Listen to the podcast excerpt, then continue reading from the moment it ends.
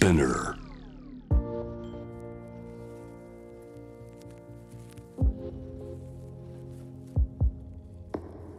藤原信也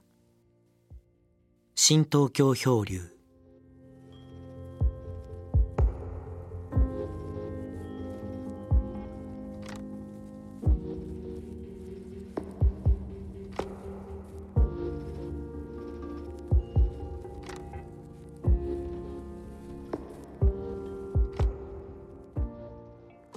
今日は9月8日、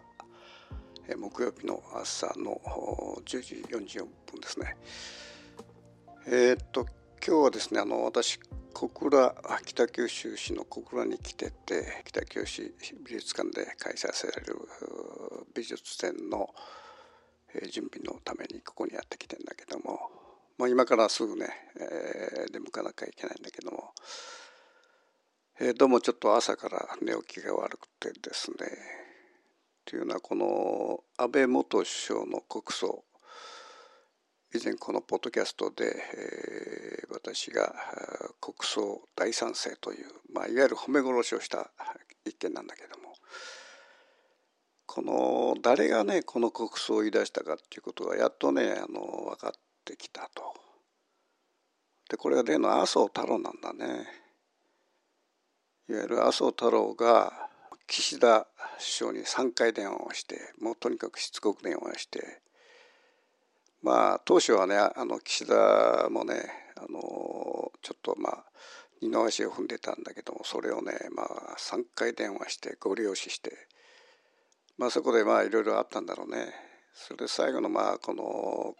まあ、麻生の区長が理屈じゃねえんだろうと。いや例のねそのベラメイ区長でおそらく脅したんだろうな。で岸田さんはさこれもほとんどねこれあの僕が見るところこの地方のね公務員のその出頭係にこう風貌でおそらくまあ肝玉の小さい人なんだろうね。それでまあ麻生に脅かされて結局やるという判断にならざるを得なくてまあここまで来たと。それでまあ当初2.5億円とか、まあ、こんなあの国葬で2億5千万ってありえないと思ったらまたどんどんどんどんこう、えー数字が膨らんできて今16億なんぼなってなってんだけどこれおそらくそんなもんじゃ済まないでしょ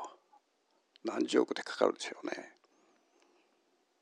ということはこの麻生のね一言で鶴の一言で一声でこのえー国葬をやるようになったんだけどもこの麻生太郎のこの国会ゴロっていうかなこのまあゴロつきですよねこいつは。で彼が安倍晋三とね麻生ってのはもうその友達で、まあ、しんちゃん太郎ちゃんの間でしょ。でしんちゃんがまあ殺されたと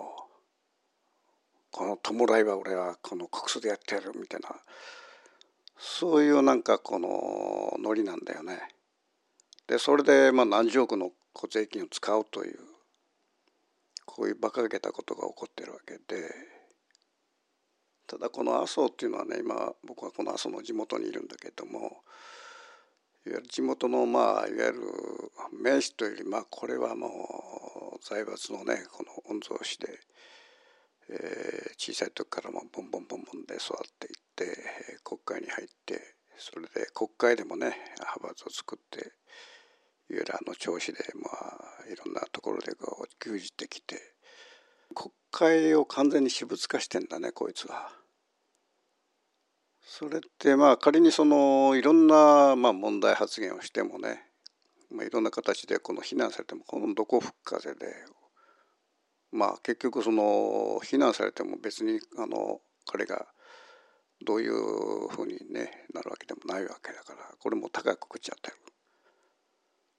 それでもその発言がエスカレートしていくということの流れの中で今回まあしんちゃんの国葬は俺がやってるみたいなこう本当この馬鹿げたことが起きてるわけよね。まあそんな中であの国葬反対賛成というものがこう二分されてて、えー当然ね反対の方が多いんだけども。まあテレビなんかでもねあのいろんなタレントがいろんな発言をしていると。でその中であのあのパックンっていうのかな。あのちょっとこう、えー、安ギスのキリッとしたその白人タレントなんだけども。まあ彼がね、えー、国葬は安倍さんのためにやらなければ誰のためにやるのかと、えー、憲政史上最長の政権を成した総理大臣が暗殺された後に国葬をやらないんだったらいつやるんだろうと思いますとそういうふうなよいしょをしてるわけよね。でこの別にその外人タレントがまあ国政だとか日本の社会に対するどうどういう発言するのこれは自由なわけでそれはまあ一つの意見なんだろうけどもまあいわゆるあの社会問題だとか政治問題に首突っ込むの白人タレントがやたら多いわけでこれがねあの地方に行くと非常によくわかるんだけども白人でモラトリアムな旅をしててまあある村に着いたりして、えー、地方に行くとですね結構ねリスペクトされちゃうんだよね妙に白人っていうだけで。それでこう役場にパッと勤められたりとかそれからそのすぐそのまあ教師あの日本語外外人教師みたいになれるとかそういう非常にこの日本っていうのはあの白人に甘い国で他の例えば有色人種のまあモラトリアムの旅をしている青年がいたとしてもそこまでねあの重宝されないんだよね。まあそういう風土の中でこの白人タレントというのがまあ結構いるわけだけども、まあ、一つの現象としてねあの昔まあ今でもそのケント・ギルバードというのがいたでしょう。まあ、彼完全にも右傾化して、えー、いわゆるまああの体制、えー、順の派でまあ右傾化した発言をしている人なんだけども。まあ、外タレでその白人タレントが社会に物言うようになって右傾化するっていうのはこれはまあまあ非常に分かりやすいことで、まあ、彼らはね日本に来て働いて金を稼いでるわけだよね。でパックンという人も調べてみるとどうやらどうやら年収が何億点あるらしいんだけどもコマーシャルとかいろんなことをやってねでその日本に来て出稼ぎしてね完全にもう足元がね、えー、根が生えてるわけじゃなくて、えー、常にそこでもまだ物語がある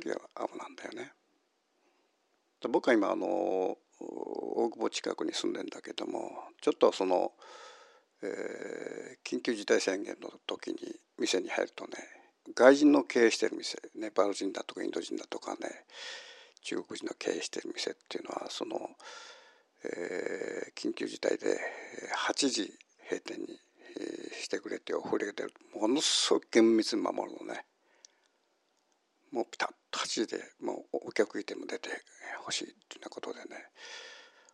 彼らがそこまでねあの順法精神があるっていうのはね常にこの国から締め付けられたり追い出されたりするんじゃないかという常にそういうね恐れを持ってる。だからまあいろんな意味でも順法精神があってビクビクしてるわけよ。だその状況はねその外から来てるその有名タレントでも同じことで彼らは、まあ、パックもそうなんだけどもいわゆるあの出稼ぎ、えー、者なのね。で彼らがねまあ時の政権にね立てついたりとかあのそういうことはありえないんだよね。むしろその政権をよいしょすることで自分の立場をねまあ保身っていうかあの今のこの既得権益を守ろうというそういう心機が当然働くわけで。仮にあのパックンっていうのがねその、えー、テレビに出て、えー、私はあの国葬を反対しますなんていう反体制的なあの意見を述べたとすればね、まあ、仮にこの例の国会ごとの麻生にその情報が入ったらあいつ何だんなと。こんな国来てその反体制的なことを言ってる白人ってまあ、この国から追い出しちゃいみたいな、まあ、いわゆるそういうそのことも起きないとも言えないわけで、まあ、そういう意味でその仮に有名な白人タレントであろうと大久保辺りで店舗を張ってるその、えー、ネパール人だとかインド人であろうとね常に足元はね不安定なのよね。だからそういう人間がねいわゆる反体制的な時の政権を批判するようなことはまあありえないんだよね。まあよいしょよいしょよいしょして、えー、自分の既得権益を守るという側に、えー、ならざるを得ない。まあその代表があのケント・ギルバートだよね。まあ政権よいしょ受け替えよいしょみたいな形の白人タレント。まあ、これがまあある意味では一つのこの傾向としてねあるわけで。だから自分のその既得権益擁護のためにね今国を左右している意見のこの片方にね加担して何か物を言うっていうのはこんなまあとんでもない話でね。僕白人タレントが物言っちゃいけないというわけじゃなくて自分の既得権益のために何らかのその今の日本の国政なり社会情勢に対するものを言っていくというこの姿勢そのものは許されるべきことじゃないということだよね。まあそんなわけでねこの今日まあ短いコメントだったけども展覧会準備の中でちょっとこの気に障ることがあったもんだから一言述べておきたいとそういうふうに思っています。